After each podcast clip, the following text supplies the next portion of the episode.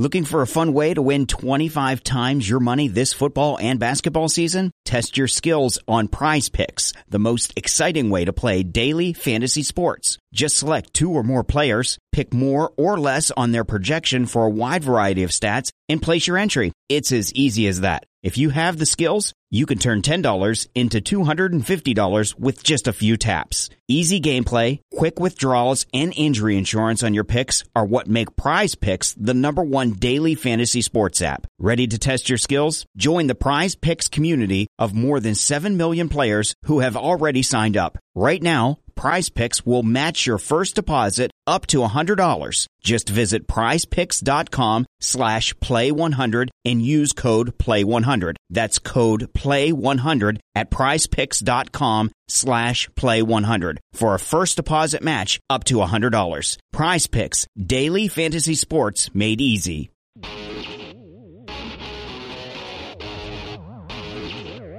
It is SNY.TV's The Juice on the Cuse podcast, covering Syracuse basketball, lacrosse, and football.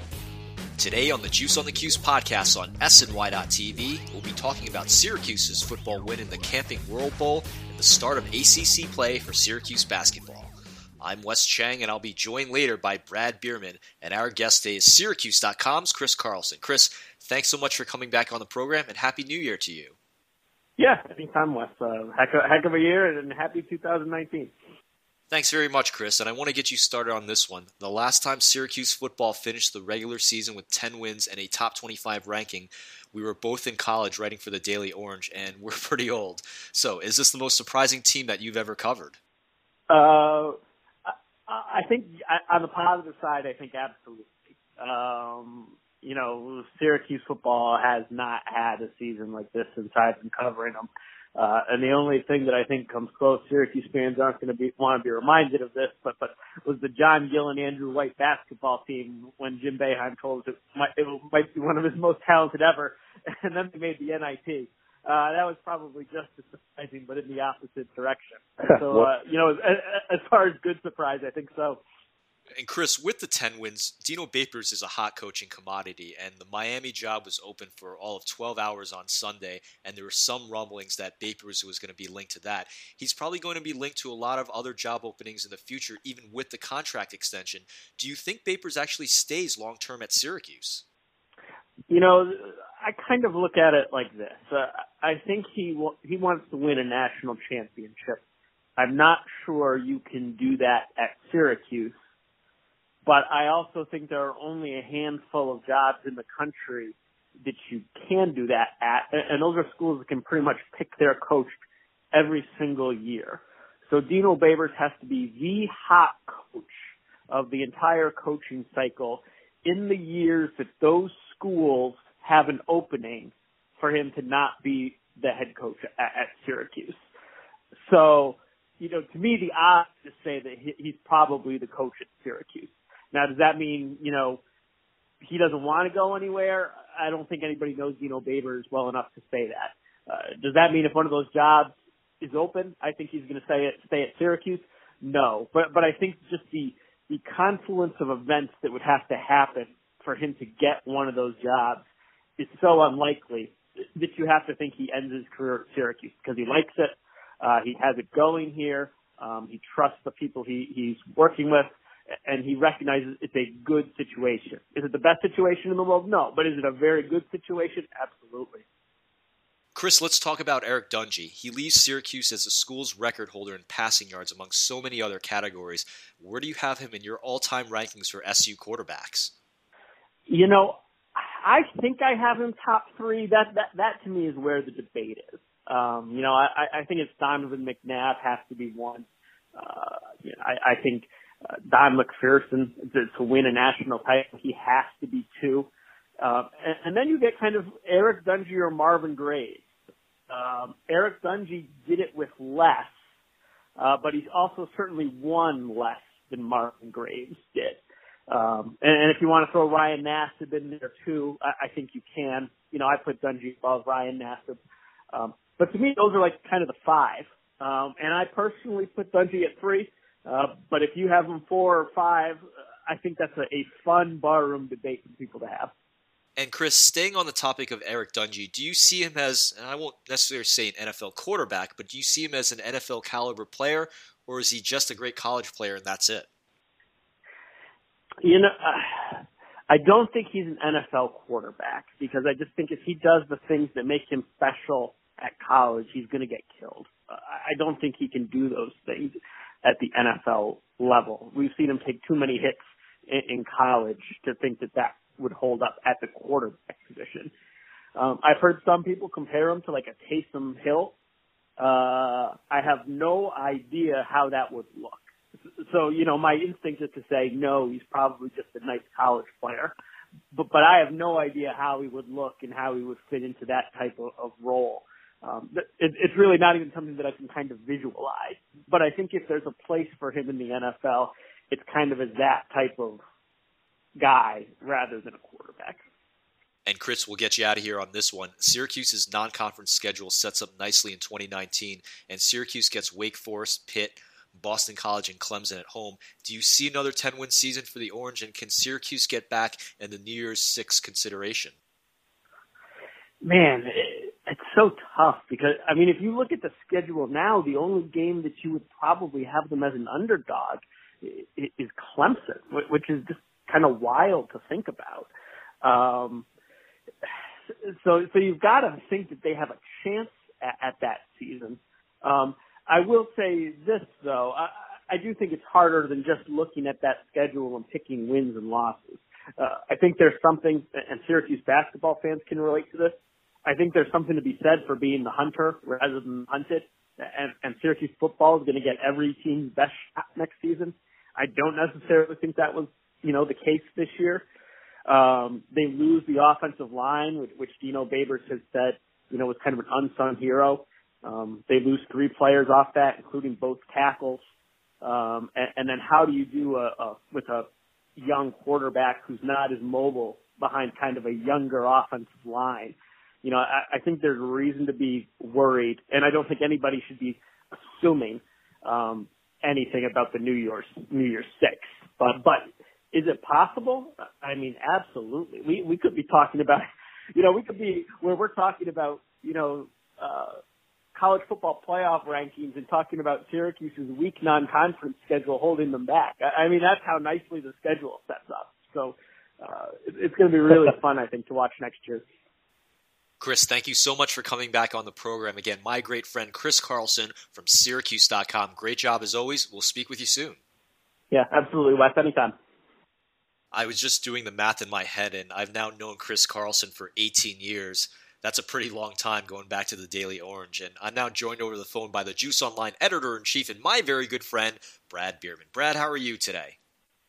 I'm doing well, Wes, and Happy New Year to you and all of our fine The Juice loyal listeners and readers. Brad, Happy New Year to you as well. And let's chat about the basketball team. Syracuse routing St. Bonaventure over the weekend, 81 to 47. Syracuse looked much better on offense, using its defense to get out in transition. Do you think the SU offensive woes are behind them? Well, I think it's a one game improvement. Let's see what happens, and we'll talk about the conference in just a moment when that opens up this coming weekend. But it was a one game improvement against a down St. Bonaventure team, certainly not the team from a year ago uh, that excelled and beat Syracuse in the Dome. But it was encouraging because the team had a week off before that, so there was a lot of practice. Again, I alluded to it on our last podcast. Jim Boeheim loves the month of December. He does so much teaching it's always built in with extra time with final exams. Usually the schedule plays out depending on the specific dates of the holidays, Christmas and New Year's. There's a lot of extra time in there. And he's always been great at excelling using that time to really do a lot of teaching. I mean, almost going back to some things that are covered during September and early October preseason workouts. So it's encouraging from that standpoint as he's a long time professor at 43 years teaching and the players picking up in this day and age. There, there are you know so many uh, distractions and uh, everyone's you know looking at video, et cetera. But concentrating on what their coaches are telling them to do and, and doing that on the court, that's the sign encouraging number one, albeit yes against a team that's down. Now let's really see what happens in conference play. But we saw the key to beating St. Bonaventure, Wes, moving the ball in offense. It helps when you hit their hit shots. And I'm always encouraged by any play underneath. If it's going to be Marek Dolezaj uh, hustling and, and defending, if it's going to be Chukwu putting his few minutes in, and then Sidibe, that that's to me is going to be the key to the season. How how much productivity, how much effectiveness we get at both ends of the court at the five spot, no matter who's playing there, because we pretty much know about the other four players who are getting most of the playing time. Brad, let's give our State of the Union as it relates to Syracuse basketball heading into 2019. Do you like the recent momentum of the team over the last two games, or are you still concerned about the four losses in the non conference schedule? I can kind of see a combination of both there, Wes. Uh, certainly there's momentum. It helps to win the last two non-conference games. It makes up a little bit for having lost the previous two last non-conference games. But uh, a little bit cautious because conference play now exists and the conference looks really, really heavy top to bottom to me. And the questions, as I was alluding to, at the number five spot on the court, as we look at the state of the union of the five players that play. At the five spot, uh, Marek Dolezaj back in the starting lineup where he was very significant uh, after he replaced uh, the transfer last year uh, for the Orange. And you know, you, you need productivity at that spot and uh, replacing Matthew Moyer. And then Chukwu's come in, he's contributed, but still has been ineffective, inconsistent. And, and Sidibe's minutes, again, you know, there's been some bright spots. I really think the key to the season is how that play at the number five spot is going to happen. Tyus Battle, State of the Union, we know he's good, 18, 20 points a night. Elijah Hughes has really shown lately, again, against maybe some lesser non-conference opponents, that he can be counted on for a consistent, you know, 15 points a game range. And then I guess the other, uh, asterisk there and, and, and intangible is Oshae Brissett. Is he going to come on like he did at the end of his freshman year, now at the end of his second season? I think he is. And again, I think what Jim Boeheim and the staff has done in practice is, is really going to show up. Uh, there's no secrets in ACC conference play. Every team knows everyone so well. Sometimes you play teams twice in a year or meet them again in the postseason. So no secrets here. And I think it's really a combination of both. I'm cautiously optimistic as they go in because it opens up at Notre Dame, certainly tough on the road, but then home games with Clemson and Georgia Tech. And I think the momentum from these non-conference wins will help as they open up ACC play. Brad, let's talk more about ACC play now. How do you see the conference portion of the schedule playing out? Is Syracuse comfortably in the NCAA tournament this year, or are they going to be sweating it out come Selection Sunday once again? My first gut reaction is, to say that this team is going to get a few more wins than last team. Last year's team had to sweat it out on Selection Sunday as the final team selected. I think this team's going to have a little bit more margin for error this year so a little bit above the bubble. So I guess that's looking at the ACC would place them somewhere in that seven range. As I look right now, as you you look at the pre-conference, you know Virginia, of course, going undefeated, and everyone's you know top ACC team at this point. And surprising to me is NC State, sure a little bit with some of their their opposition in non-conference, only lost one uh, out of conference game. Duke, as expected, only lost once, and uh, Virginia Tech and Florida State. We knew they're going to be improving. And I see Syracuse competing at that level with Virginia Tech, Florida State, uh, Clemson, certainly North Carolina up in, in that, that level with, with Duke and Virginia. Uh, for the, for that spot right in the middle and it might come down to can they get two wins in the ACC tournament in Charlotte. Brad, we are right at the end of our show. Your closing thoughts. Speaking of the ACC, I was thinking during the uh, bowl season, Wes, that why is the ACC stuck on having two divisions for football when there's one division for basketball? And there's movement now among the Power Five football conferences to maybe move towards allowing them to have the top two teams in the standings play in a championship game as opposed to mandate two winners from separate conferences. And I really think that's the way to go. I know the conferences want to keep the championship games. They make a lot, a lot of money and it's much needed revenue to support all the functions of the league and all the support and all the events that they do in the community and for the universities and the student athletes. But at the same time, I think it does not make sense as Syracuse rounds out playing at Duke to finish its initial crossover sequence since joining the league not to play the teams in your same league in a six or seven year gap. Just does not make sense to me. So hoping is my final thought the ACC with the new ACC digital network, set up more type of games in the next three or four seasons against teams that may not play each other, I think would produce greater programming, better for the fan bases, and getting visit for all, visits from all the opponents in the conference at home venues more often than is currently happening. Brad, my closing thoughts are on Tyus Battle, who was named ACC Player of the Week on Monday for the second time this season. He's the only player in the ACC to have won the honor twice so far, and the Orange is going to need a lot more of that production heading into 2019. That's it for us. For Brad Bierman. This is Wes Chang reminding you that if you're violent but also creative, try paintball. You've been listening to the Juice on the Cuse podcast on SNY.TV, and we'll see you next time. This has been the Juice on the Cuse podcast, part of the SNY.TV audio network.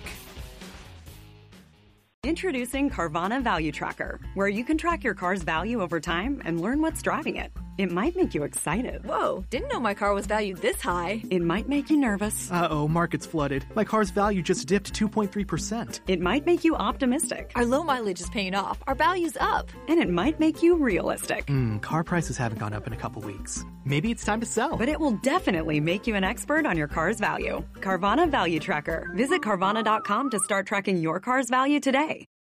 If you're a last minute gift shopper, then Instacart is your holiday rescue app this season. No more tracking packages, no more trips to the post office, and no more Christmas gifts arriving in February. Instead, you can just download Instacart to order gifts like beauty, tech, and gourmet goods from local stores and get them delivered in as fast as one hour. Plus, right now, you'll get free delivery on your first three orders. This offer is valid for a limited time. $10 minimum per order. Additional terms apply. Must be 21 plus to purchase alcohol where available.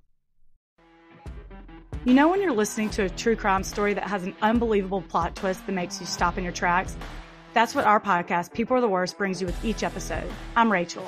And I'm Rebecca. We're identical twins who love true crime cases that make you say, didn't see that coming, and we hate the people responsible for them. Listen to People Are the Worst now on Apple, Spotify, or wherever you get your podcasts.